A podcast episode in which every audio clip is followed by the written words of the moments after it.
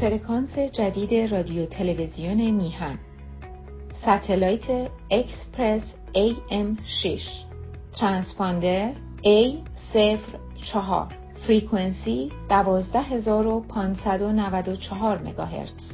polarization vertical. symbol rate 27500 FEC دو سوم.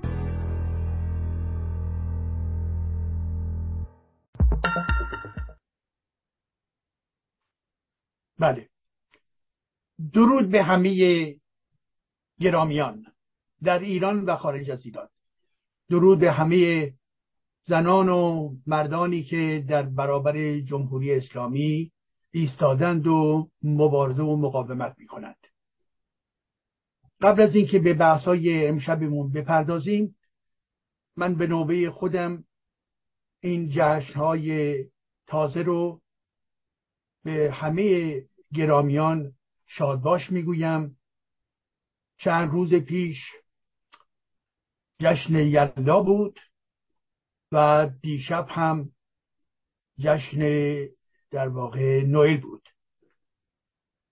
جشن یلدا در ایران من با توجه به تمام برنامه هایی که اینجا وجود روی شبکه های اجتماعی دیدم واقعا بسیار گسترده بود در شهرستان های مختلف. و از پیر و جوان در این گونه جشن شرکت کرده بودند. و بسیار زیبا هست به خاطر اینکه جمهوری اسلامی علیرغم که تلاش های گسترده کرد برای نابودی جشن و فرهنگ ایرانی. و از اونجایی هم که در واقع در ارتباط با نام برخی از جشن ها مانند یلدا نام های دیگری رو گذاشته که به این ترتیب این یادگارهای گذشته از یاد مردم بره و یا اینکه اونها رو در واقع پاک بکنه.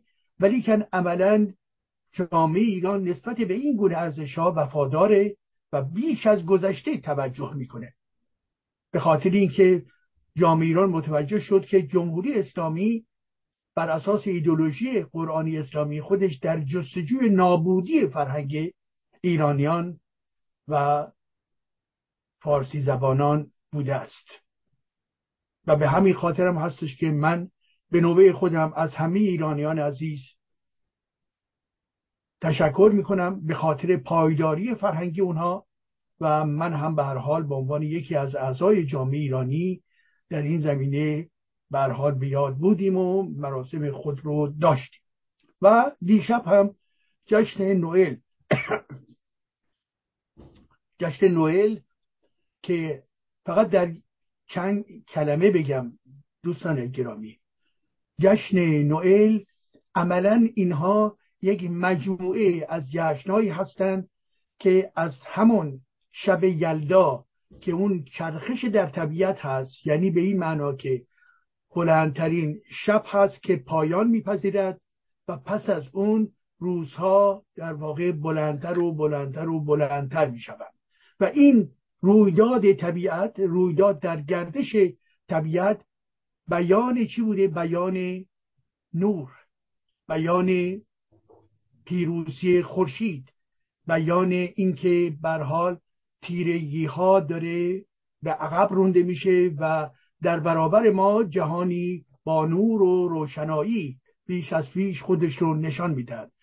دارای سمبول ها و اسطوره های بسیار قوی در این جشن یلدا بوده که جشن نوئل هم در واقع امر ریشه داره در بر اساس کار برخی از تاریخ نگاران ریشه داره در همان آین مهر و میترائیز یا بر حال آین مهر و از اونجایی که این جشن در واقع یعنی آنچه که به آین میترایی برمیگرده به امر روشنایی به امر در واقع آب به امر چرخش در طبیعت.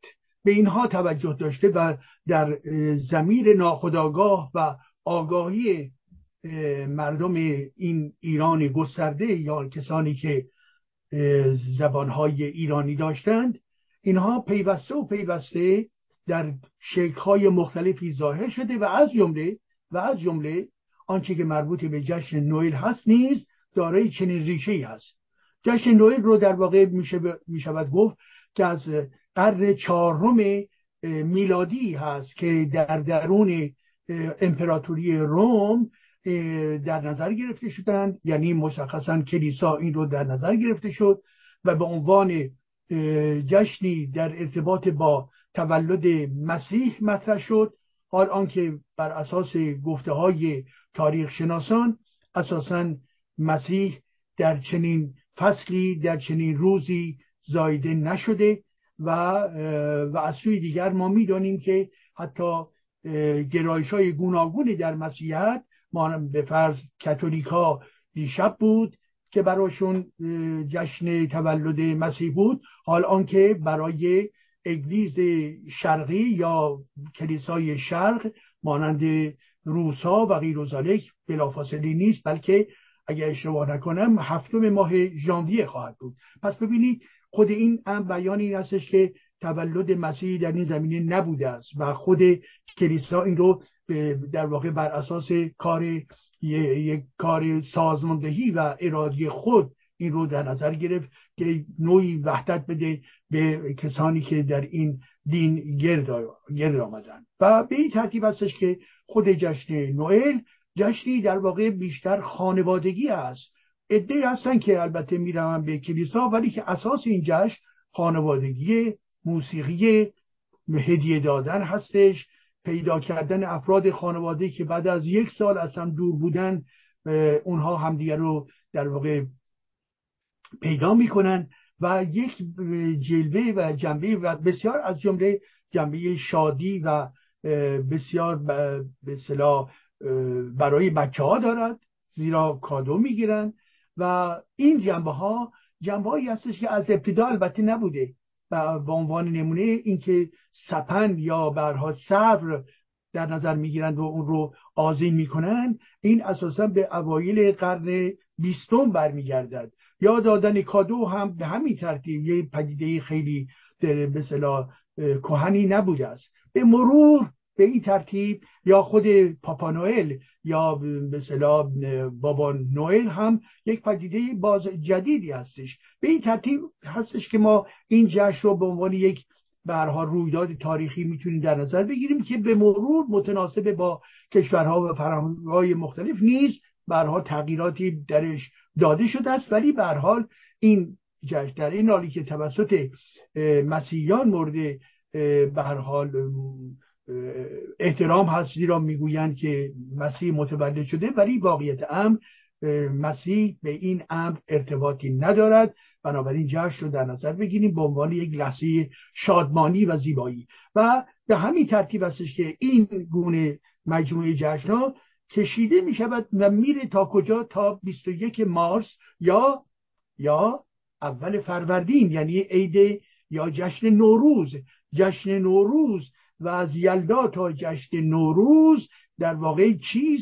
یک مجموعی از تحولات هستش رخدادهای مربوط به طبیعت هست که در این رخدادها بر اساس گفتی تاریخ نگاران بسیاری از اینها ریشه ریشه کهن خود رو در آین مهر داره در آینهای ایرانیان داشته. متهای مراتب این برحال در مسیر تاریخی خودش توسط ملت های دیگر و فرهنگ های دیگر مورد برحال هم استفاده شده هم نکاتی جنبه هایی به آنها اضافه شده است. برحال جشن بسیار عالی هستش و من یک بار دیگر به همه شما گرامیان شادباش می‌گویم و این رو فقط همین حدودا چند روز پیش بود که دانشگاه بودم. برای اینکه الان دیگر تو این هفته دانشگاه برای دوره تعطیلات بسته شده. هفته پیش که در دانشگاه بودم به دانشجو هم گفتم که خب میرید و دوره برها جشن آغاز میشه و من تبریک میگم استفاده بکنید و اینا. بعد دیدم که چند تا از دانشجوها یه مقدار نوعی نگاه ویژه‌ای داشتن. خب متوجه شدم البته. و این دانشجویان کسانی هستن که مغربی تبار هستن یعنی کشورهای مانند الجزایر و تونس و, و مراکشی هستن که به فرانسه آمدن یا چه بسا اینجا متولد شدن و به این ترتیب هستش که دیدم که یکی از اون دانشیان یه مقدار خیلی استقبال ظاهرا نمی‌کرد از این صحبت من که خوشحال باشه و و اونم متقابلا حرف بزنه. گفتم که نگاه شما چیست؟ گفتش که آقای جن این جشن جشن ما نیست. گفتم چرا جشن شما نیست؟ گفت برای اینکه ما اسلامی هستیم مسلمان هستیم و این جشن جشن ما نیست. گفتم که شما می‌دانید که در خود همین فرانسه هم بسیاری از خانواده های مسلمان نیز جشن می‌گیرن به خاطر اون جنبه چی؟ جنبه مربوط به امر خانوادگی و غیر و غیره. و یادآور شدن که اساس این جشن جنبه دینی نداره که اونها بخوان مرزبندی بکنند و اینا. ولی به هر حال گفتم که ای جوانان عزیز شما در تعصب خودتون باقی نمانید. جشن بیان شادمانی است. بروید جشن بگیرید. در فرهنگ های گوناگون در نزد ملت های گوناگون جشن های بسیار زیبایی وجود دارد. و من به اونها گفتم غیر از آنچه که می‌گویند عیدهای مذهبی من موافق همه جشنهای غیر مذهبی هستم که در طول تاریخ به وجود آمدن و برای مردمان معنای ویژه‌ای دارند و از جمله آنچه که مربوط به ما ایرانیان و مایی که در از جمله در فرانسه هستیم این گونه جشنها بسیار خوشایند هستند. و به این ترتیب گفتم که از نگاه در واقع تعصب بار خودشون خارج بشوند و به جهان به طرز دیگری فکر بکنن اینکه اونها می‌خواهند به فرض عید قربانشون رو به عنوان جشن خودشون در نظر بگیرن خب که ما که به هر حال مخالف هستیم عید قربان و این حرفها اینها بسیار بسیار زشت هستش. و در واقع کشتن حیوانات رو جشن گرفتن و و به این ترتیب به خود بالیدن و این حرفها بسیار بسیار زشت و ضد طبیعت ضد مناسبات انسانی و ضد حیوان هستش. و به این ترتیب هستش که عمله یک جشن نوعی وحشیگری درش وجود دارد. ولی به حال البته این جنبه آخر رو وارد بحثش نشدم به خاطری که بحث ما خارج می‌شد.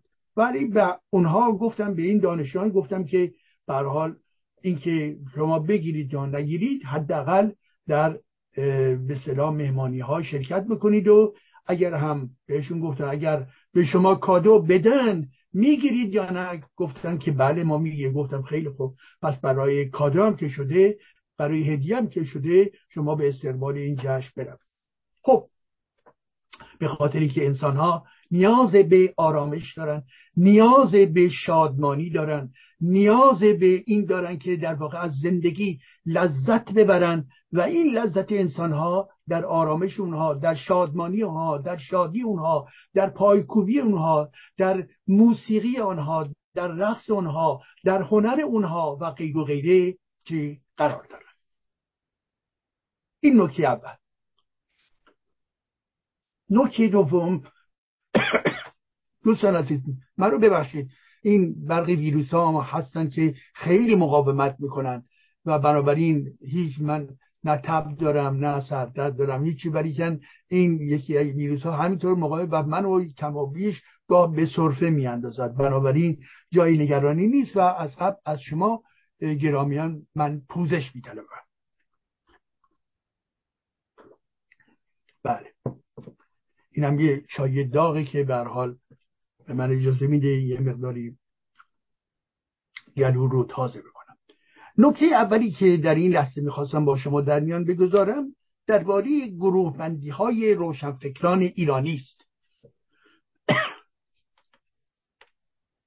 بس بسیار مفصله. حداقل می‌شد از زمان انقلاب مشروطه تا به امروز این مطلب رو مورد بررسی قرار داد و من نمی‌خوام در این جهت عمل بکنم.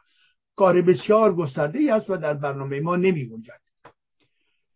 فقط می‌خواهم به یک فصل کوچکی بپردازم. روشنفکران در دوران کنونی. اون هم به ناگزیر میبخشید کامل نخواهد بود. ولی جنبه هایی رو از این روشنفکریان چه کسانی هستند در ایران امروز ما. حالا ممکن برخی از اینهایی که من خدمت شما خواهم گفت در این لحظه دیگر با ما نباشن ولی که برها تو این دوران جدید مورد نظرم هستش. و در این زمینه کار کم شده. بسیاری کارها و تحقیقاتی که صورت گرفته روی دوران مشروطه هستش دوران سالهای 20 هستش در همچنین در دوران سالهای سی چهل پنجاه هستش و مطالب مربوط به دوران کنونی یعنی دوران جمهوری اسلامی و به خصوص دهه های اخیر مورد توجه لازم قرار نگرفته. که البته من در یکی از کتاب های خودم تحت عنوان جامعه شناسی دگرگونی ها در جامعه ایران یک فصل مفصلی رو به این امر اختصاص دادم ولی امشب در این لحظه می‌خواستم به چند نکته ای که مهم هست از نظر من بهش بپردازم. ببینید روشنفکر در یک واژه اگر بخوام بگم روشنفکر روشنفکر برای من به اون مفهوم مدرن خودش هست. همون مفهومی که از زمان امیل زولا در پایان قرن 19 و اوایل قرن 20 مطرح شد. امیل زولا زمانی که مسئله حمایت از یک نظامی یهودی که به نادرستی متهم شده بود به جاسوسی اعلام کرد که من متهم می‌کنم و از این لحظه هستش که عملا امر روشنفکری که دارای پشتوانی دوران قرن 18 هم, هم نیز بود این واژه بیش از پیش مطرح می شود تا میاییم می‌رسیم به دوران سالهای پنجاه و شست میلادی و چهرهای بسیار برجسته مانند کسانی که به عنوان نمونه ژان پل و کامو و دیگران و اینها در واقع مطلب رو به این نقطه میکشانند که پس بنابراین اگر ما می‌گوییم روشنفکر روشنفکر کیست؟ کیست؟ از جمله ویژگی هایی که برای روشنفکر می‌گویند یک منتقد به قدرت سیاسی است. یک. دو پیوسته و پیوسته نقد می کند در عرصه گوناگون. مورد اول نقد قدرت سیاسی و عدم وابستگی به قدرت سیاسی است. نکته دوم ویژگی نقد روشنفکر است. نکته سوم روشنفکر کسی است که تولید می‌کنه تولید اندیشه می‌کنه. مقاله می‌نویسه کتاب می‌نویسه. بنابراین کسی است که برای تاثیرگذاری وارد چی؟ فعالیت فکری و نوشتاری می شود این یکی از ویژگی های مهم هست. اگر این رو در نظر نگیریم می شود گفت شبه روشنفکر می شود گفت روشنفکران شفاهی و بنابراین نمی تواند کاملا اون مفهوم آکادمیک خود رو داشته باشد. پس بنابراین نکته سوم این هستش که تولید می کند حال می تواند این تولید به شکل ارزم حضور شما که به شکل نوشتاری باشد و یا برنامه های گوناگون تلویزیونی و غیر و غیره. آنچه که مورد توجهی روشنفکر هست این استش که عملا میشه گفت نقبی می‌زنه به پدیده های گوناگون تا حقیقت رو در واقع نشان بدهد. حقیقت از زاویه خودش روشنه. ولی برای نشان دادن حقیقت کوتاه نمی آید و نوعی من می‌توانم بگویم که خود امر روشنفکر در ضمن کسی هست که دارای نوعی شجاعت هست. حالا این مطلب نسبتی به شخصیت ها کم و بیش می‌تواند مطلب باشد. ولی به هر حال کسی که روشنفکر هست روشنفکر کسی است که می اندیشد و اندیشه هرگز نمی‌تواند ساده و بدون خطر باشد. زیرا از طریق اندیشیدن به سوی ارزش های برجسته حرکت می‌کنه و بنابراین هر گونه حسابگری و مسلحت گرایی رو به کنار می‌گذارد. و به این ترتیب می‌خواهد نشان بدهد که نور کجاست روشنایی کجاست و تاریکی ها کجا هستند. به این ترتیب با توجه به این نکاتی که خدمتتون عرض کردم این رو به عنوان تعریف روشنفکری در نظر داشته باشید. حال چه بسا این تعریفی که من خدمتتون مطرح کردم چه بسا یه مقدار جنبه ایدئال به خودش بگیره. ولی به حال اون محورهایی هستش که ما باید برای تعریف روشنفکری در نظر داشته باشیم. و الا اینکه کسی بیاید به فرض هر سیاست مداری روشنفکر نیست عزیزان من. هر هنرمندی روشنفکر نیست. هر کنشگری روشنفکر نیست.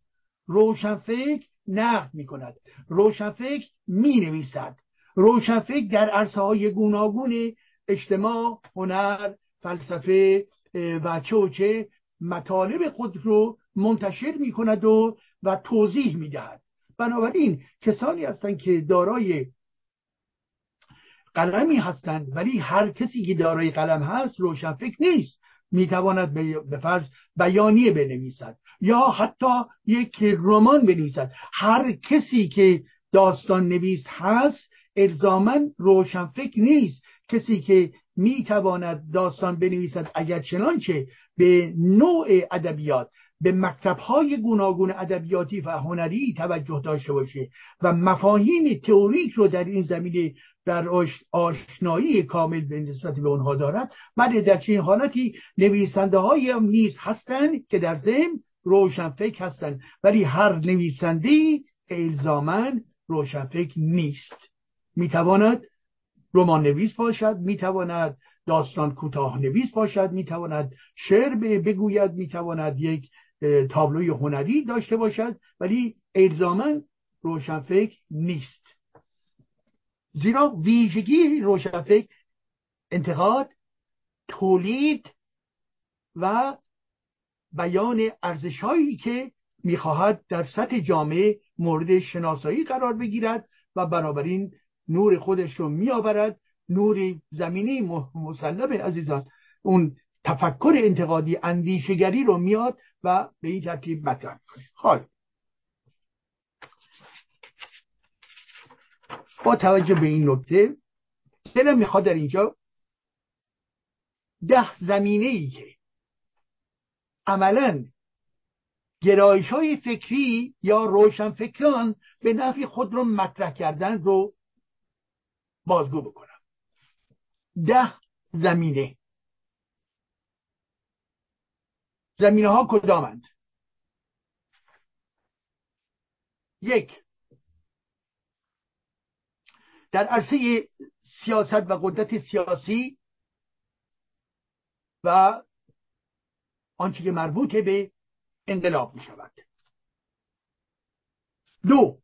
در ارتباط با محیط زیست. سه در ارتباط با فمینیزم.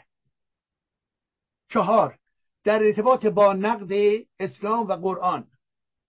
پنج در زمینه آزادی آزادی و دموکراسی و لیبرالیزم سیاسی.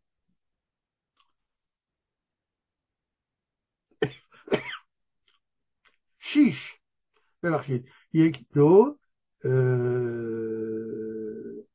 بله شیش. در زمینه عدالت اجتماعی و نگاهش به جامعه که چه جامعه باید باشد؟ لیبرالیزم یا نه؟ و از این گونه مطالب. نکته بعدی. هفت. در زمینه لایسیته و سکولاریزاسیون یا سکولاریزم در زمینه لایسیته در جامعه ایران. مورد بعدی. نقد مارکسیزم و استالینیسم. نقد مارکسیسم و استالینیسم. نه. در زمینه تاریخ نگاه جدید به تاریخ ایران انداختن. و ده در زمینه فلسفه و فرهنگ. در زمینه فلسفه و فرهنگ.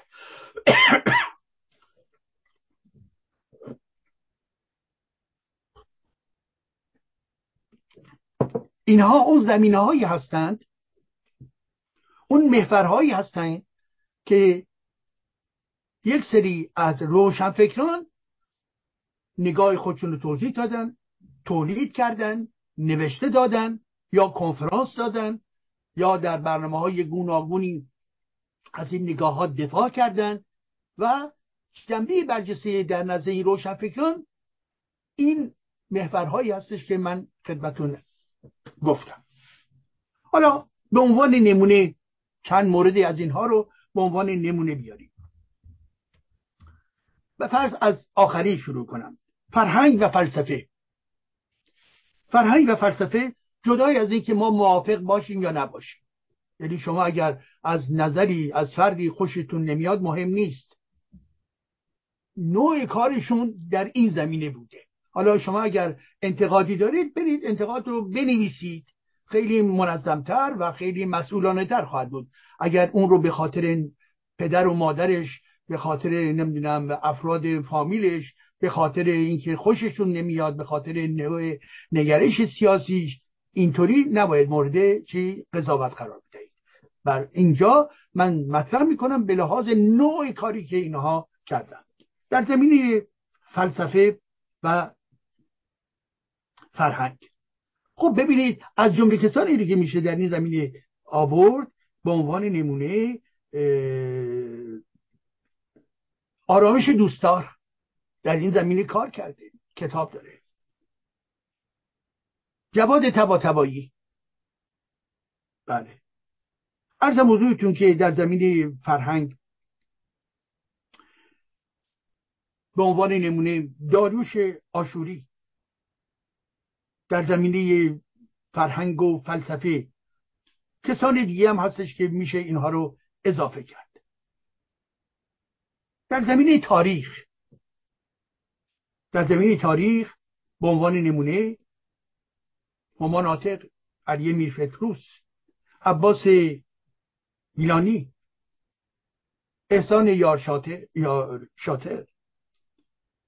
همایون کاتوزیان مشالله آجودانی شجاع شفا. اینها هم در همین زمینه مربوط به چی؟ تاریخ. نگاه اینها کارهای دیگه هم البته کردم ولی نگاه اینها به طور عمده به حول مطلب مربوط به تاریخ و بررسی تاریخی میگردد. من کسانی دیگه هم هستن میبخشید اگر چنانچه لیست من کافی نیست. در زمین های دیگر.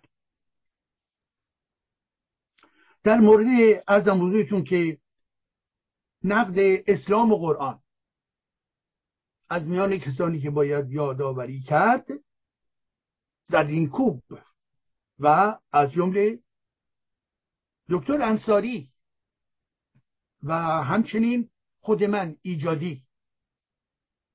در زمین های مربوط به فمینیزم از میان کسانی که در این زمینه که کار کرده و صحبت که پیوسته کرده از جمله مهداد درویشپور.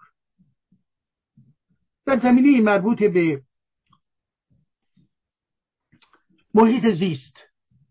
در زمینه محیط زیست به عنوان روشنفکر کسانی هستند عزیزانی که در کنشگری محیط زیستی قرار دارن ولی که به عنوان برها روشنفکر تئوری ساز نظریه پرداز. من اونها رو نمی‌شناسم. خب ولی در خود این زمینه مورد خود من من از جمله نظریه پردازان در زمینه محیط زیست و اکولوژی هستم. دیگر چی؟ در زمینه مربوط به ارزم حضور شما که شما در نظر داشته باشید و اون هم مربوط به چی؟ مربوط به من دارم نگاه می‌کنم که با دقت بیشتری مطرح کنم. عدالت اجتماعی. خب عدالت اجتماعی که از جمله عدالت اجتماعی و مخالفت کردن با نوعی به صلاح نئولیبرالیسم می‌گویند از میان افراد از جمله ارزم حضورتون که یوسف عبازری که در ایران هستش. یوسف عبازری که در ایران هست او می‌تونه در این چارچوب قرار بگیره. البته فقط به شکل گذرا خدمتون عرض بکنم که عبازری از نظر من بسیار بسیار نگاه انتقادی نسبت به او دارند و از جمله صحبت هایی که ایشون کرده صحبت از ضرورت بازگشت دقت بفرمایید. آقای یوسف عبازدی صحبت از ضرورت بازگشت به جلال آل احمد و شریعتی برای عبور از نئولیبرالیسم می کند یعنی شما تفکر رو نگاه کنید همون نوع چپ سنتی هست که وفادار به عملا ایدولوژی اسلامی و چهره هایی مانند آل احمد و شریعتی رو که امروز دیگر تشت رسایی اونها بر همه بام ها زده شده است رو به این ترتیب قبول داره. مانند آقای نیکفر. آقای نیکفر هم به همین ترتیبه. تو این زمینه وفاداری به چی؟ به شریعتی هستش. و اینها هرچند که بر حال می‌تونیم بگیم که نوعی کار روشنفکری می‌کنن ولی کم به ناگزیر می‌توانیم کاملا انتقاد داشته باشیم زیرا زاویه‌ای که اینها دارن زاویه بسیار بسیار خطرناک برای جامعه هست. خب در چه زمین های دیگری؟ در زمین هایی که مربوط به ارزم حضورتون که لایسیته و سکولاریزاسیون. خب کسانی هستن که در این زمینه نوشتن می‌گویند و این افراد در واقع به عنوان تئوریسین بله از جمله آقای شیدان وسیق هستش که در این زمینه کتابی نوشته و همچنین خود من ایجادی در این زمینه مقاله های بسیار بسیار متعددی در واقع منتشر کردم و در کتاب های خودم بخشهایی به اون اختصاص دادم و همچنین در لحظه کنونی البته باید بیرون بیاید که برای به شکل دقیق در صحبت بکنم ولی در در حال پایان دادن به یک کتاب در زمینه لایسیتی هستم. خب.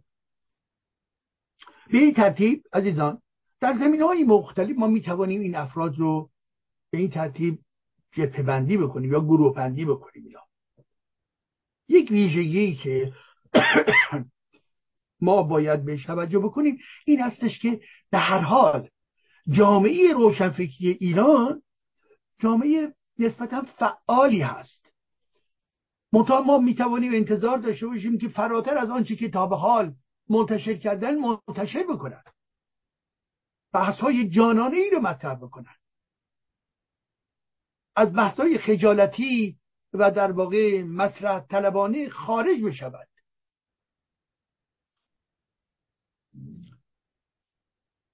و با باید در نظر داشته باشیم که چنین افرادی که دارای ویژگی نظریه پردازانه هستند اگر چنانچه به قدرت بپیوندند دیگر خصوصیت روشنفکری خود از دست خواهند داد. زیرا خصوصیت روشنفکری در ضمن داشتن قدرت نقده. و زمانی که شما به یک قدرت نزدیک می‌شوید این قدرت به عنوان جمهوری اسلامی باشه یا شورای مقاومت مجاهدین باشه غیر ذالک بناگزیر از زمینه روشنفکری خارج شده اید زیرا در خدمت باستولید اون سیاست و این ایدولوژی اون جریان یا اون حکومت قرار خواهید گرفت و آزاد فکری خودتون رو از دست خواهید داد. یک زمانی هستش که ما به همدیگر انتقاد داریم به لحاظ زوایای گوناگون فکر. من به عنوان نمونه بسیار نسبت به مارکسیسم انتقاد داشتم و خواهم داشت. این انتقادی که من دارم از حداقل حدود سالهای میانه سالهای هشتاد میلادی که نقدی کردم بر ایدولوژی خودم که اون زمان در واقع مارکسیست بودم. و بنابراین می توانیم موافق یا مخالف نسبت به پدیدها برخورد ولی زمانی که من عملا تمام توان و قدرت خودم رو در توجیه یک نظام سیاسی یا نظام حزبی قرار می‌دهم دیگر ما نمی‌توانیم نقش روشنفکرانی داشته باشیم. البته بودن در تاریخ که عملا کسانی که حتی در درون احسابی بودن ولی امروز بیش از پیش من روی, رو این امر تاکید می‌کنم که عملا زمانی که به قدرت نزدیک می‌شوند و تابع قدرت می‌شوند تابع قدرت می‌شوند خصوصیت روشنفکری دیگر نمی‌توانند داشته باشند. به نظر من علا که سارت یک فیلسوف بزرگ و روشنفکر بزرگ هست ولی زمانی که عملا به نظام استالینیز شوروی عملا اعلام وفاداری می‌کنه به این ترتیب از خط روشنفکری خارج می شود حال آنکه در برابر او کامو روشنفکر باقی میماند.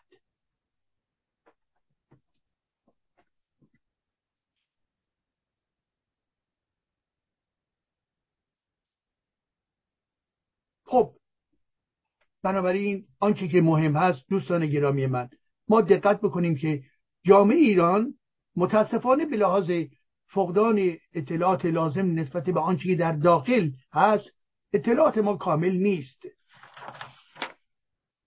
ولی به هر حال آنچه که می‌شناسیم و از جمله در خارج هستش یک جامعه هستش که به هر حال متناسب با روندی که از انقلاب مشروطه بوده جامعه روشنفکری نسبتا میگم نسبتا فعال بوده. ولی که این ما نباید نسبت به این در واقع چی بگیم که کار بسنده بوده است کافی بوده است. نه واقعا به هیچ وجه. و به همین خاطر هم هستش که کسانی که کار می‌کنن تولید می‌کنن باید به شکل مستمر در واقع کارهای تولیدی خودشون رو منتشر بدن و پخش بکنن. و به این خاطر هم هستش که ما باید بدانیم که یکی از ویژگی های یک جامعه فرهنگی پیشرفته جامعه فرهنگی و یا روشنفکری پیشرفته آن جامعه هست که نظریه پردازان منتقدان و فعالین عرصه اندیشه ورزی نقش پررنگ دارند. نقش پررنگ دارند. به عنوان نمونه ما می توانیم بگوییم در زمینه مثلا تاریخ نویسی در این دهه های اخیر تعداد انسان هایی که ایرانیانی که به تاریخ پرداختن کم نبوده است. ولی در زمینه فلسفه خیلی محدود بوده. در زمینه های جامعه شناسی محدود بوده. شما ببخشید. می توانید برید در کشوری که هستید آمریکا آلمان یا فرانسه بزنید به فرض لیست فیلسوفان اون کشور رو گیر بیارید. تعداد بسیار بسیار زیادی فیلسوف وجود دارد. اقتصاددان وجود دارد اقتصاددانی که هستند تولید کردن و امروز هم زنده هستند و همچنین فیلسوفان و همچنین جامعه شناسان. منتهای مراتب ما به این میزان نمی‌رسیم متاسفانه. پس مدل خودمون رو این کشورها در نظر بگیریم و در پرورش نسل جدید و کسانی که قدرت اندیشگری دارند باید بکشیم و به هر حال آنچه مربوط به جامعه روشنفکری ایران هست اینه که این جامعه روشنفکری بله دارای نقاط قوتی هست ولی که همچنین ضعف هم هست و از جمله ضعفهاش این هستش که بتواند فعالیت خودش رو بیشتر بکنه و نوشتارهای خودش رو گسترش بده و به این ترتیب ویژگی هایی که اینها دارن یک روشنفکر در همین عرصه‌ای که گفتیم می‌خواد در واقع به چالش های بزرگ جامعه توجه بخواد می‌خواد بکنه. در عرصه قدرت سیاسی محیط زیست فلسفه و غیر و غیره بنابراین این تابش فکری در ارتباط با های مهم جامعه ایرانی قرار می‌گیرد. این در تناقض نیست در اینکه اندیشه شما یک اندیشه جهانی نیز باشد ولی که پیوسته و پیوسته ما باید دقت بکنیم که اندیشه جهانی ما کافی نیست بلکه باید این اندیشه جهانی و پروبلماتیک های جهانی در ضمن باید پیوند بخوره با چی؟ با وضعیت اندیشه در ایران ما و مشکلات و چالش ها و موزل های بزرگ جامعه ایران. من اگر به عنوان نمونه تئوری پردازی می‌کنم در زمینه محیط زیست در ضمن محیط زیست فقط جهانی نیست بلکه همچنین محیط زیست در ایران عزیز ما نیز هست. و به این ترتیب هستش که این دو جنبه رو ما باید پیوسته و پیوسته به هم پیوند بذاریم خب این نکاتی بود که در این زمینه می‌خواستم مطرح کنم که خیلی بحث دامنهداری است ولی اونجایی که مطالب دیگری هست که می‌خوام بیان بکنم در این نقطه به این ترتیب این حرف رو پایان می‌دهم و نکته بعدی که با شما در میان می‌گذارم این هست. ملی مذهبی ها و چپ های ایرانی و مسئله فلسطین و مسئله فلسطین.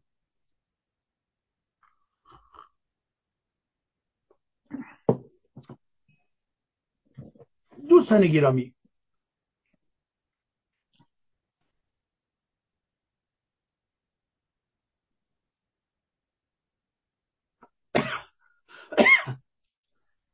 از زمان حمله تروریستی حماس به غیر نظامیان اسرائیلی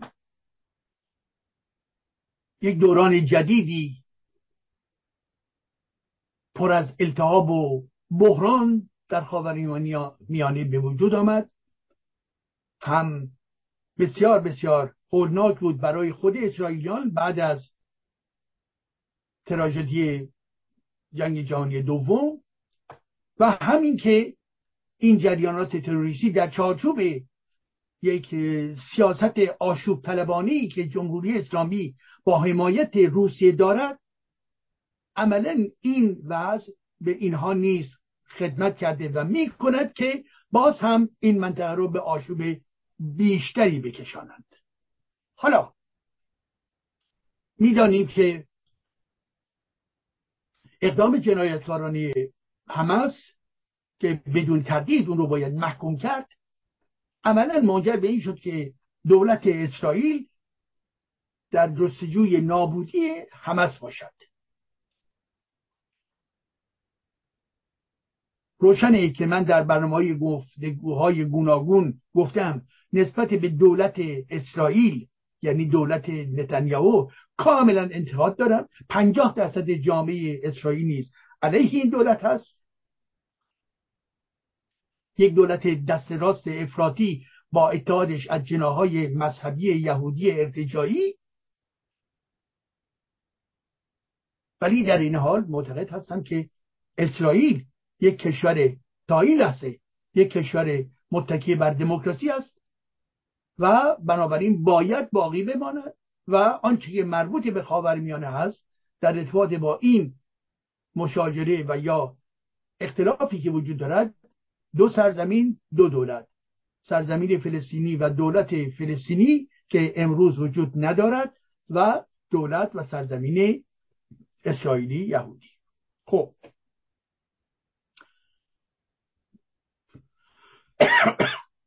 پس من نوعی دوستان گرامی من. نسبت به دولت اسرائیل هیچ گونه مسئله ندارم. به راحتی و روشنی سیاست کنونی نتانیاهو و همچنین راست افراطی و همچنین شهرک سازی های استعماری در کرانه غربی رود اردن رو محکوم می‌کنم. ولی در این حال همان زمان در زم اعلام می‌کنم که همش یک جریان تروریستی که خواهان نابودی اسرائیل هست و متحد جمهوری اسلامی است و بنابراین این جریان ارتجایی اسلامگرا یک عامل خشونت و در واقع تجاوز در این منطقه است. حال این مطلب برای ملی مذهبی ها و چپ ها چه مسئله ای رو به وجود آورده؟ وقتی میگم چپ ها از جمله چپ جهانی. هم چپ های ایرانی هم جهانی. و اونها عملا در شرایطی هستن که با توجه به ویژگی های ایدولوژی اونها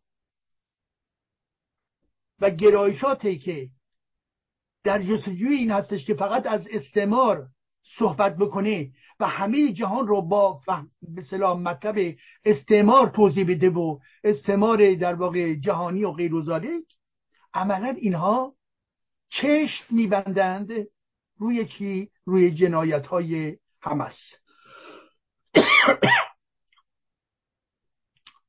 و امروز چپ جهانی با گرایش هایی که طرفدار وکیسم هست و و جریاناتی که نوعی فمینیزم اسلامگرا هستند و غیره اینها عملا در برابر اسرائیل موزگیری می‌کنند و مسئله قربانی شدن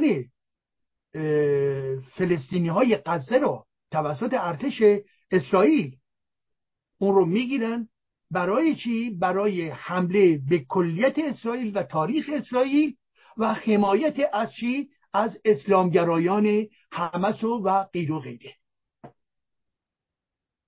خیلی روشنه دوستان گرامی من ما از منحصر حقوق بشر نه در ارتباط با غیر نظامیان اسرائیلی و نه در ارتباط با غیر نظامیان فلسطینی سکوت نمی‌توانیم بکنیم. و خیلی روشنی که از اونها حمایت می‌کنیم. ولی در این حال باید قدرت تحلیل داشته باشیم. این حمایت از مردم غزه که در شرایط بسیار بسیار وخیمی دارن در واقع زندگی می‌کنن و تعداد بسیار زیادی تلفات انسانی دادند خب روشنه که ما محکوم می‌کنیم. ولی چپهایی که جهانی وکیستا میآیند و می‌گویند که نه به این اصلا نمی‌خوان بپردازن که که چی؟ که اینکه حماس یک جریان ارتجایی هستش که حماس خواهان نابودی اسرائیل هست. بنابراین ما رو میکشونن در حمایت از چی؟ از جریاناتی مانند حماس. یعنی فقط مسئله فلسطین نیست. وقتی اون می‌گوین فلسطین منظورشون همسه یک. دو اینکه خود ملی مذهبی ها هم به همین ترتیب. ملی مذهبی هایی که گرایشات مانند سروش ها و ارزم حضور شما که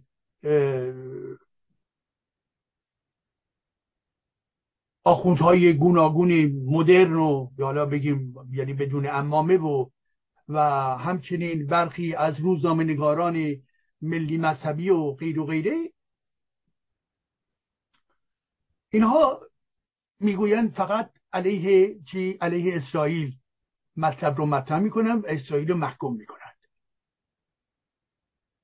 افرادی مانند آقای رحمانی که در مراسم جایزه نوبل در کنارش در واقع حمایت می‌کنه حرف می‌زنه در ارتباط با چی؟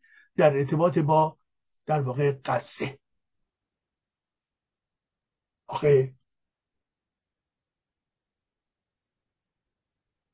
این چه ذهن خرابی هست میبخشید عزیزان که چنین شرایطی که در ارتباط با یک جایزه نوبل صلح هست رو تبدیل می‌کنه به یک میبخشید. حرافیه در ارتباط با چی؟ در ارتباط با غزه.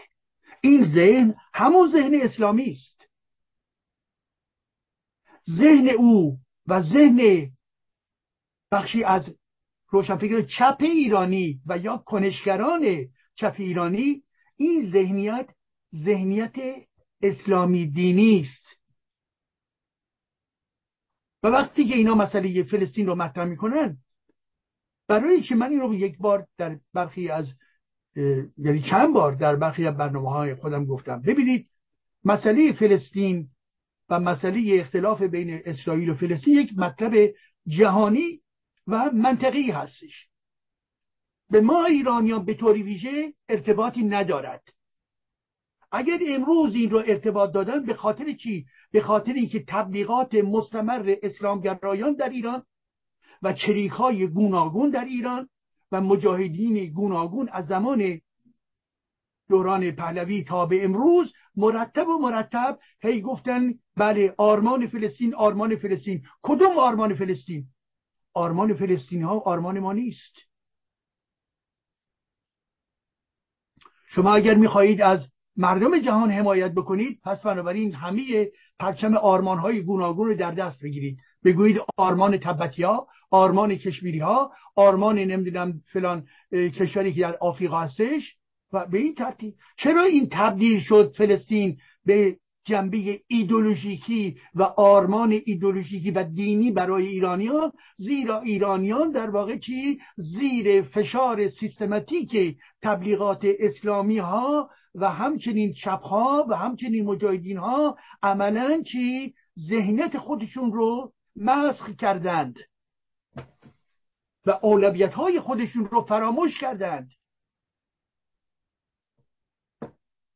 شریکا اون زمان می‌خواستن برن در اردوهای فلسطینی در واقع چیکار کنن که اسلحه بیاموزند و به این ترتیب عاشق در واقع مناسبات با فلسطینی ها شدن. حال آنکه فلسطینی ها به ما ایران ارتباطی نداشت. اینها رو به ما حقنه کردن بله در این جهانی کنونی در منطقه ما باید در ارتباط با راه حلی که سازمان ملل مطرح کرده در اون زمینی کار باید بشود و اون از جانب دولت ها چرا دولت های عربی هیچ کسی هیچ حرفی نمی‌زند؟ و اونهایی که تمام دارن بالا پر می‌زنند یا مانند در واقع ملی مذهبی های ایرانی هستند یا چپ های ایرانی هستند که در این لحظه یاد مبارزشون علیه امپریالیزم به صلاح افتادن و باید از فلسطین دفاع بکنه و علیه اسرائیل باید چی در واقع حرکت بکنه. یادتون باشه بخش مهمی از روشنفکران ایرانیا و از جمله ملی مذهبی ها تمایلات ضد یهود دارند. اینو مطمئن باشید عزیزان. تمایلات ضد یهود دارند. یهود ستیزی دارند. و این در سنت چپ وجود داشته. دوران خود شوروی هم زمان استالین یکی از ویژگی های قدرت استالین ضدیتش با یهودیا بودش. یهود ستیزی بسی وجود داشت. در تمام اروپای شرقی به همین ترتیب در اروپای غربی هم به همین ترتیب در ایران ما هم به همین ترتیب و در میان روشنفکران به اصطلاح بخشی از روشنفکران چپ و یا سیاسیون بیشتر چپ و همچنین ملی مذهبی ها غیر این تمایل ضد یهود نیز وجود دارد. بنابراین خیلی روشن و آشکار خدمتتون عرض بکنم. اینها در واقع در ارتباط با مسئله فلسطین نمی‌توانند خوب فکر بکنند. نمی‌توانند خواستار عدالت باشند در این نقطه. پیوسته و پیوسته زمینه ضد یهودی در نگاه اونها وجود دارد. و به همین خاطر هم هست که حمس جنایتکار رو محکوم نمی کنند از اینا سوال بکنید نظرشون راجع به حمس چیست؟ منمن می‌کنن می‌گویم بله دیدی که اسرائیل فلان کرد مثال بله اسرائیل بله یک موضوع دومی هستش که بهش می‌پردازیم. راجع به حمس راجع به منشور حمس که خواهان نابودی اسرائیل هستش. راجع به حمس که در واقع دارای ایدولوژی اسلامی هستش. در مورد حمس که یار و متحد جمهوری اسلامی هستش. در مورد حمس این بادهای تروریستی نظرتون چیست؟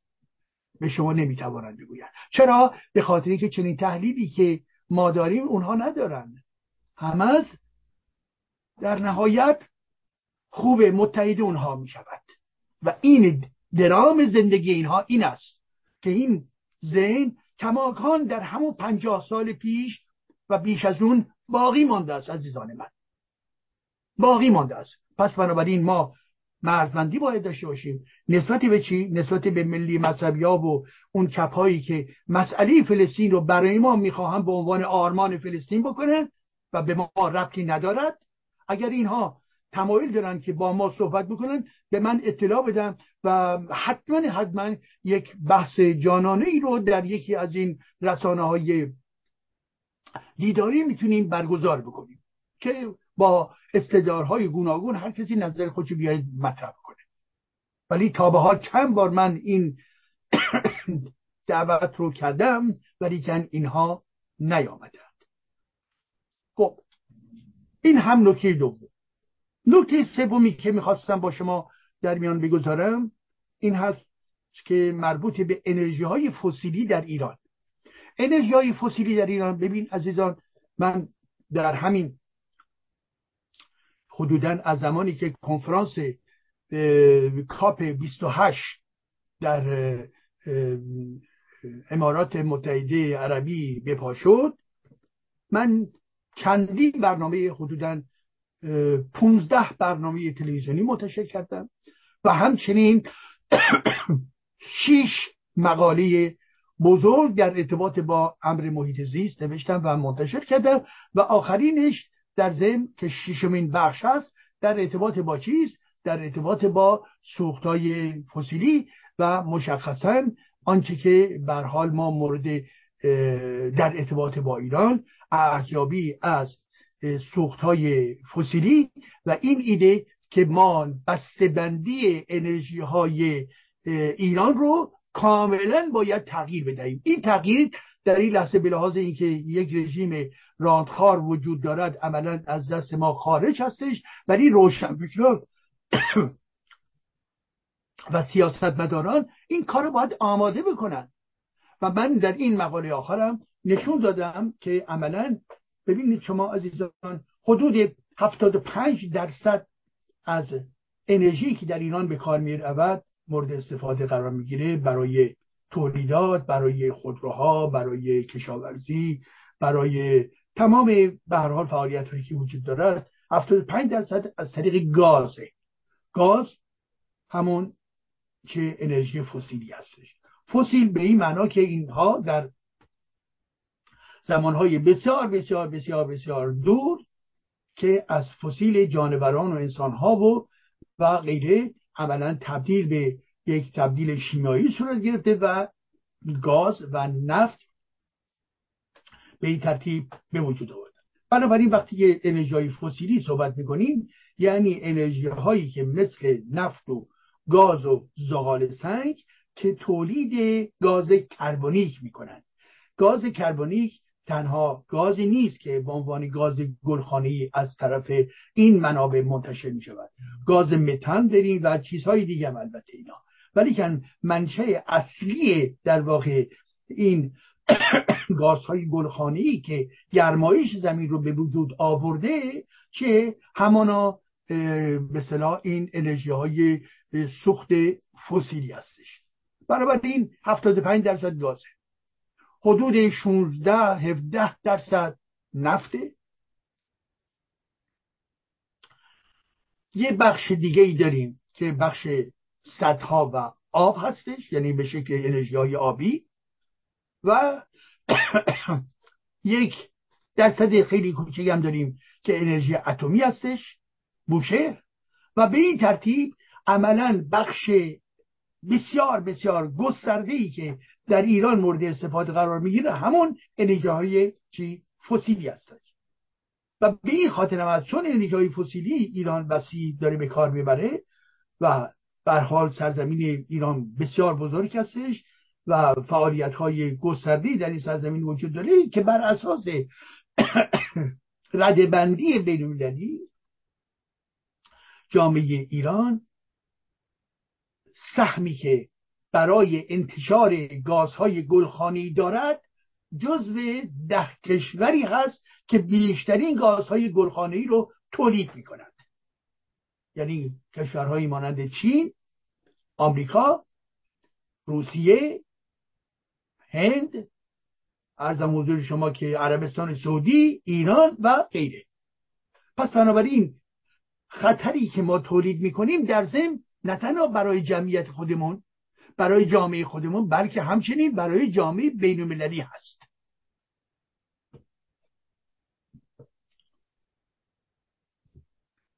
بخش اتمی اون چیه مربوط به بوشهر برمیگرده. که دارای یک سابقه بسیار طولانی بوده که سرآغاز به زمان دوران پهلوی برمیگرده ولی به حال ادامه پیدا می‌کنه و اینها سرمایه گذاری وسیع می‌کنن و غیر شفاف که بعد از چند دست شدن یعنی در ابتدا قرار بود با فرانسه بعد با آلمانی ها بعد با روس ها و به این ترتیب امروز در واقع کسی که هدایت کننده هستش در ارتباط با این پروژه روسا هستند زیر کنترل روسا هستش. و ما اطلاع دقیقی از نظر به تکنیکی نداریم که میزان ایمنی این نیروگاه اتمی بوشهر چقدر هستش.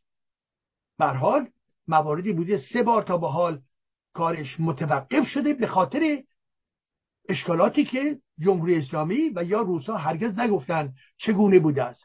ولی به حال برخی ها حتی احتمال یک انفجار بدونی به حال این به صلاح فرضیه نیز مطرح شده است. علاوه بوشهر و ایران روی خط زلزله لیز قرار دارند.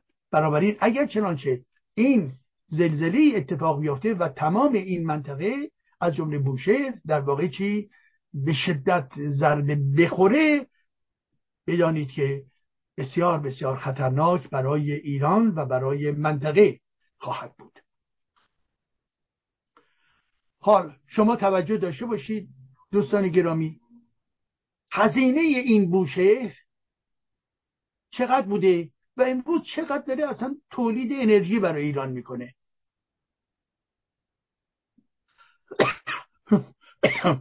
خود مسئولان رژیم جمهوری اسلامی یک بار اعلام کردن که پنج میلیارد دلار این هزینه برداشت. یکی از منابع جهانی اعلام کرد که این ده میلیارد دلار هزینه داشته. و من بر اساس شمارشی که کردم آمارهایی که داشتم می‌دانید به چه رقمی می‌رسم؟ به رقم هشتاد میلیارد دلار. هشتاد میلیارد دلار. فقط در ارتباط با بوشهر دارم صحبت می‌کنم. نه در تمام در ارتباط با تمام فعالیت های اتمی و زیرزمینی جمهوری اسلامی. فقط در ارتباط با بوشهر 80 میلیارد دلار. از ابتداش تا امروز. خب حالا شما در نظر بگیرید که این به صلاح هزینه های سنگین خطرات گوناگون و برای کشوری که اصلا احتیاجی به انرژی اتمی نداره 300 روز ایران آفتابی است.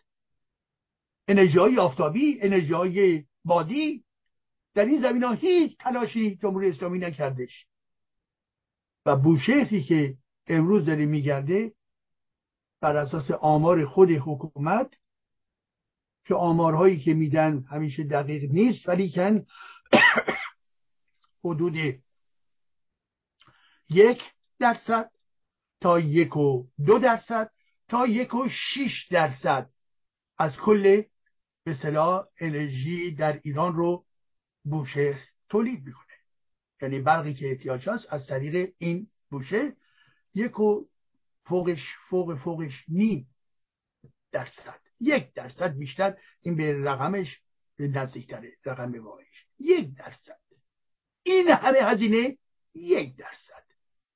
حال آنکه شما می توانید با میزان سرمایه گذاری محدودتر با انرژی های پاک به مراتب به مراتب علا رقم که این تکنولوژی های در زمینه انرژی های پاک حال دارای همون قدمت انرژی اتمی نیستند ولی که به راحتی می توانستید فراتر از آنچه که بوشهر برای شما انرژی تولید می کند می توانستید تولید بکنید با هزینه کمتر با امنیت بیشتر و با اینکه در جهان در شما دارید در واقع گازهای گلخانه‌ای رو تولید می‌کنید اینها هم به نحوی می‌توانست محدودتر بشود. ولی جمهوری اسلامی که در پی چیز در پی رانت‌خواری است رانت از هر بشکه نفت ایران برای حتی بیت خامنه‌ای کمیسیون در نظر گرفته شده.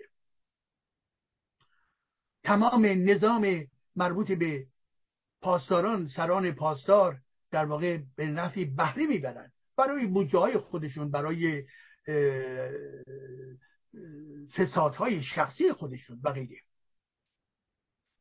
و به همین خاطر هم هستش که چون زیر تحریم های جهانی به اصطلاح قرار داشته همیشه و همیشه جمهوری اسلامی از زمان احمدی نژاد خاطرتون هست سعی کرد دور بزنه و انواع اقسام فسادها رو در اون زمان به وجود آورده در سطح ببینید و امروز هم نیز ادامه دارد. ولی که ما می‌دانیم نرمش ها و یا در واقع انعطاف ها و یا در واقع سازشکاری های آقای بایدن منجر به این می شود که عملا جمهوری اسلامی بتواند نفت خود رو برها در بازار جهانی بفروشد. هرچند که می‌گویند چی؟ این کاملا مطابق با قواعد رسمی جهانی نیست. ولی عملا این کار صورت می‌گیرد و آمریکا هم نیز در جریانش هستش از کارتر تا بایدن. یک چیز ادامه دارد.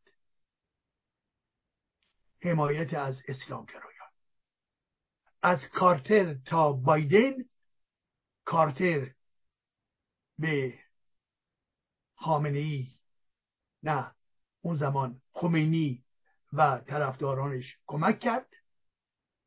کارتر به خمینی کمک کرد و امروز بایدن به خامنه ای کمک می کند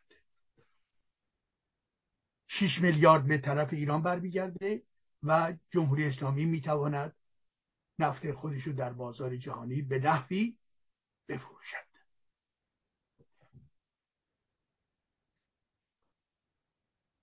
کار ما چیست و چه باید کرد؟ ما باید از درون این مدل انرژی های فسیلی باید خارج بشیم عزیزان. نه مدل فسیلی نه مدل اتمی. اینها خطرناک هستند.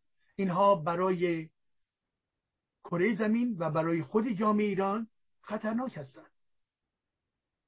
فعالیت های اتمی تمام پسمانت های اون زباله های اتمیش گفته شده که به حال الان زیر مدیریت روس ها قرار داره یعنی اونها خارج می‌کنن و می‌برن روسیه. ولی به حال این در جهان متاسفانه هیچ راه حلی برای پسمانت ها وجود ندارد. و سوی دیگر احتمال انفجارهای گوناگون همیشه وجود دارد.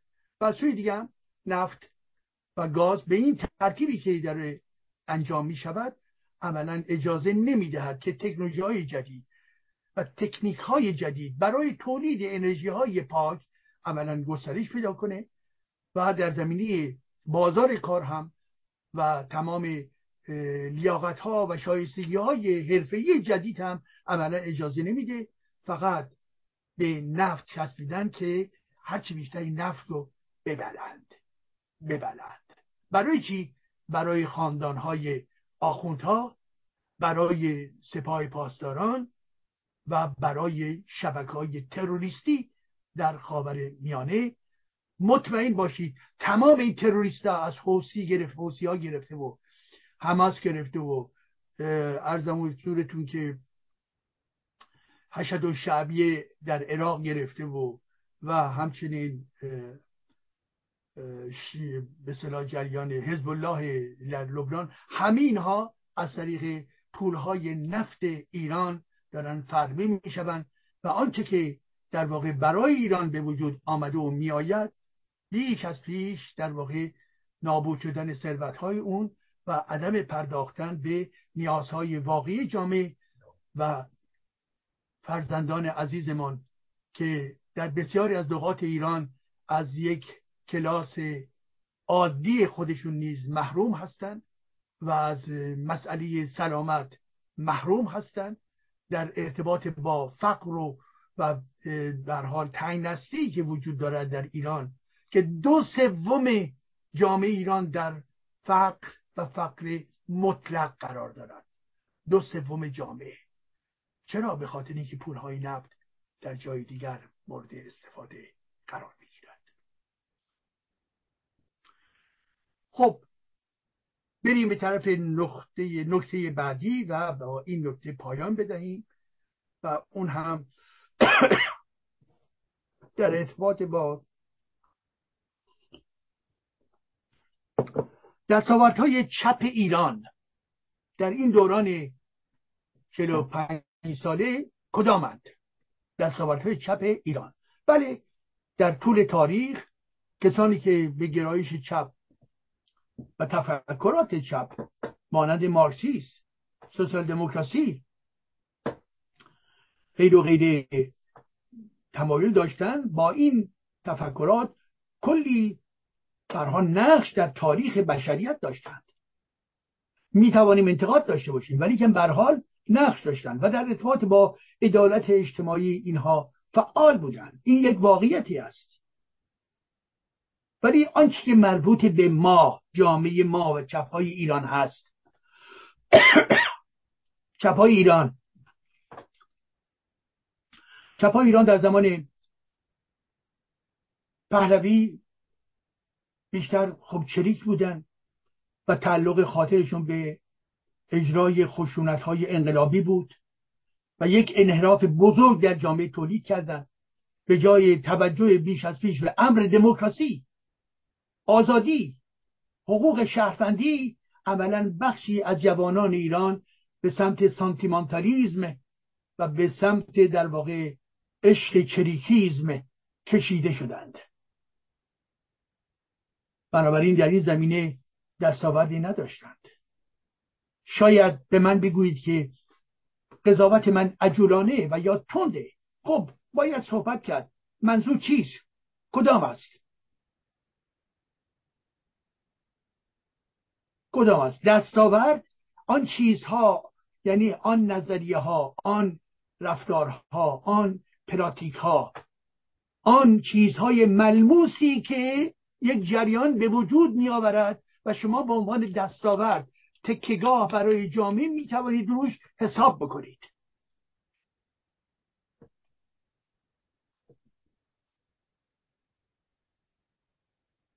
می‌تونید روش حساب بکنید. وقتی میگیم دستاورد به سوسیال دموکراسی در جهان چیست؟ خب کلی این سوسیال دموکراسی در کشورهای گوناگون دارن اینها مدیریت می‌کنن. نوع مدیریتشون دستاوردشونه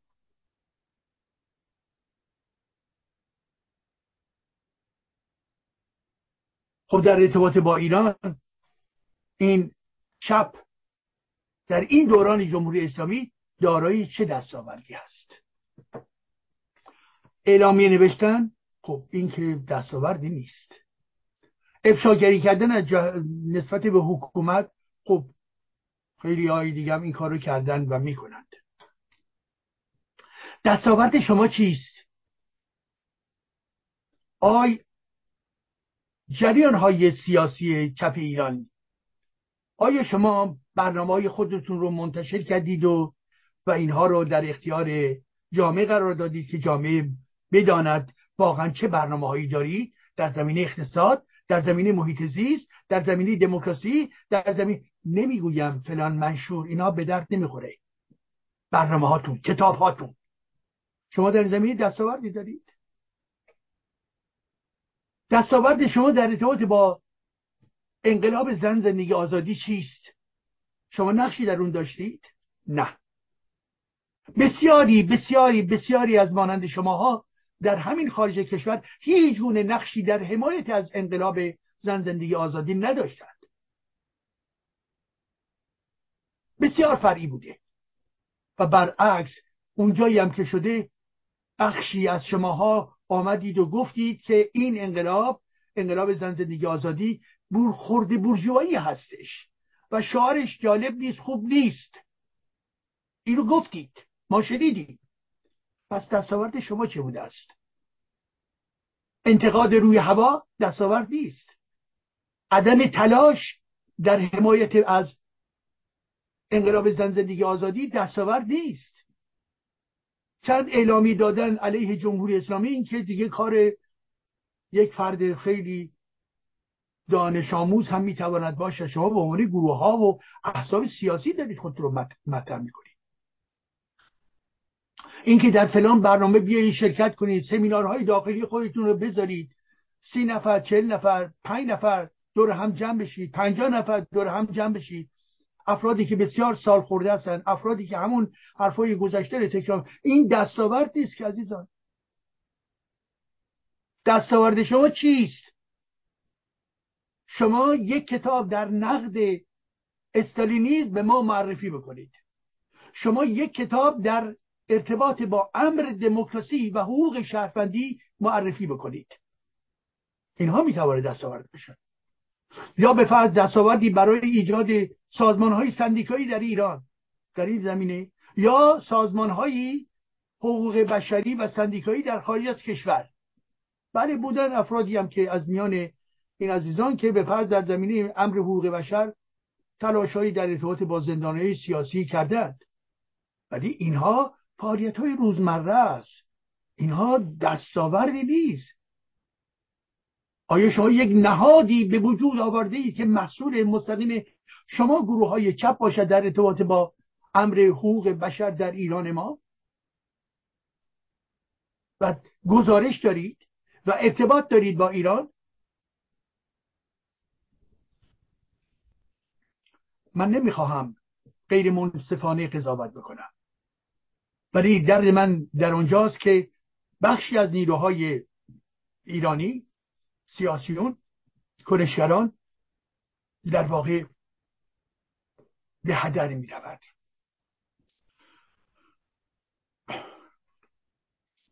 سردرگمی نداشتن اندیشه روشن نداشتن خط منظم انتقادی از جمله ویژگی های اینان هست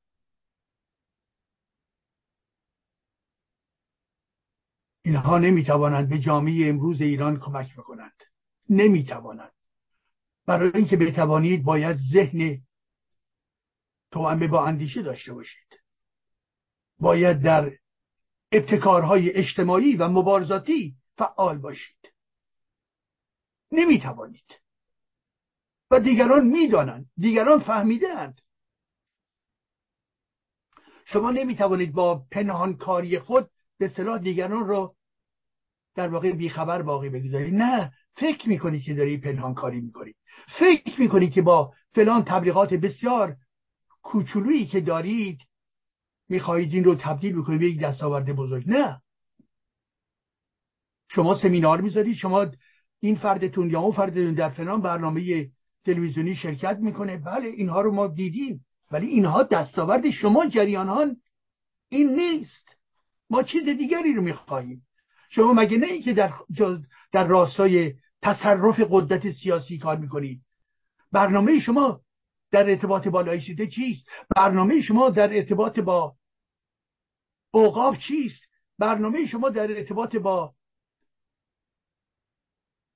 آسان قدس چیست؟ برنامه شما در ارتباط با فساد موجود در جامعه چیست؟ برنامه شما و تحلیل شما از مناسبات در همریخته اجتماع ایران چیست؟ درک عمیق شما از ماهیت قدرت سیاسی در ایران کجاست؟ درک عمیق شما از اسلام به عنوان یک عامل سقوط و بدبختی ملت ایران کجاست؟ شما همه اغلب سازشکار هستید. شما راجع به اسلام حرفی نمی‌زنید. نمی‌گویید. پس این هم دستاورد شما نمی‌تواند باشد. و جرأت هم حتی ندارید که از دیگرانی که در این زمینه ها فعالانه دارن کار می‌کنن حداقل حداقل حمایت بکنید. نمی‌کنید. میترسید. ذهنیت شما متاسفانه بسیار محافظه کار هست. با اسلامیزم ایدولوژیک یک رابط های پنهانی وجود دارد. بین ذهن چپ ایرانی امروز و اسلامگرایی بله یک رابطه پنهانی وجود دارد. نمیگم نسبت به جمهوری اسلامی به ایدولوژی اسلامی و نتیجه این میشه که نسبت به همه در واقع سقوط می‌کنن. نسبت به ملی مذهبی ها در واقع مناسبات خیلی دوستانه ای دارن. نسبت به انقلاب زن زندگی آزادی در واقع نگاه قهرامیز دارند در ارتباط با تمام فساد دینی در ایران سکوت می‌کنند و بنابراین کجاست دستاوردهای شما؟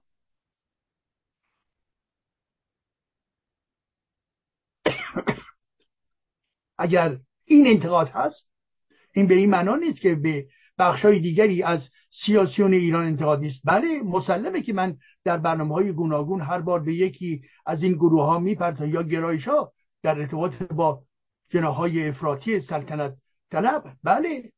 در ارتباط با ملی مذهبی ها بله. در ارتباط با طرفداران دکتر مصدق. بله. در ارتباط با گرایشاتی که علیه امپریالیزم می‌خوان جنگ بکنن ولی که در عمل در واقع این یک ایدولوژی بیپایی هست و عملا در راستای دموکراسی و آزادی نمی‌خواهند مبارزه بکنن. ما اینها رو می‌دانیم. خب پس بنابراین دوستان گرامی من به این بحث امشب پایان میدم.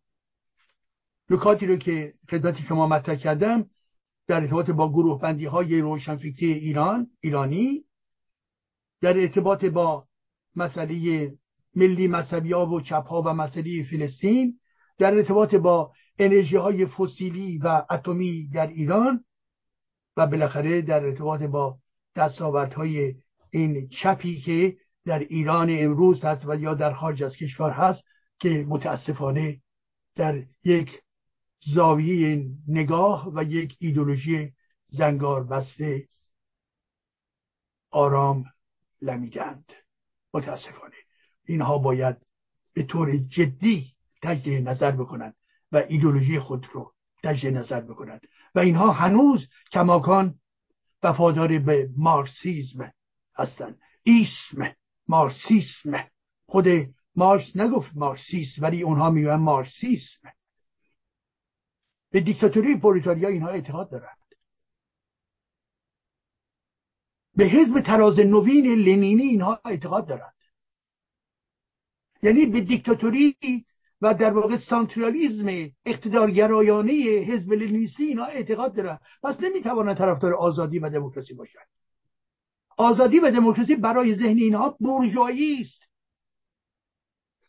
و اینها ناب می‌خوان. ناب چیست؟ همان پرولتاریاست. کدوم پرولتاریا؟ پرولتاریایی که در ذهن اونها هست. این پرولتاریایی که اونها می‌خوان نه در ایران وجود داره نه در فرانسه وجود داره نه در آلمان وجود داره نه در هیچ کجای دنیا وجود داره. فقط در کتاب لنین و در ذهن این چپها وجود دارد. اگر اونها غیر از این می‌گویند تحلیل خودشون از طبقه کارگری ایران بدهند. بررسی جامعه شناختی از طبقه کارگری ایران یا گروه بندی های کارگری. 500 صفحه 200 صفحه هزار صفحه در این زمینه بنویسد. با همون دوک هایی که در کتاب لنین خوندن که دوباره نمی شود که جهان رو گرداند. تمام شد و یک خوشباوری هایی که در ایران در یک زمانی بود که اینها رو به راحتی میپذیرفتن امروز دیگر تمام شد. ما در درون فصل دیگری از تاریخ خودمون قرار داریم.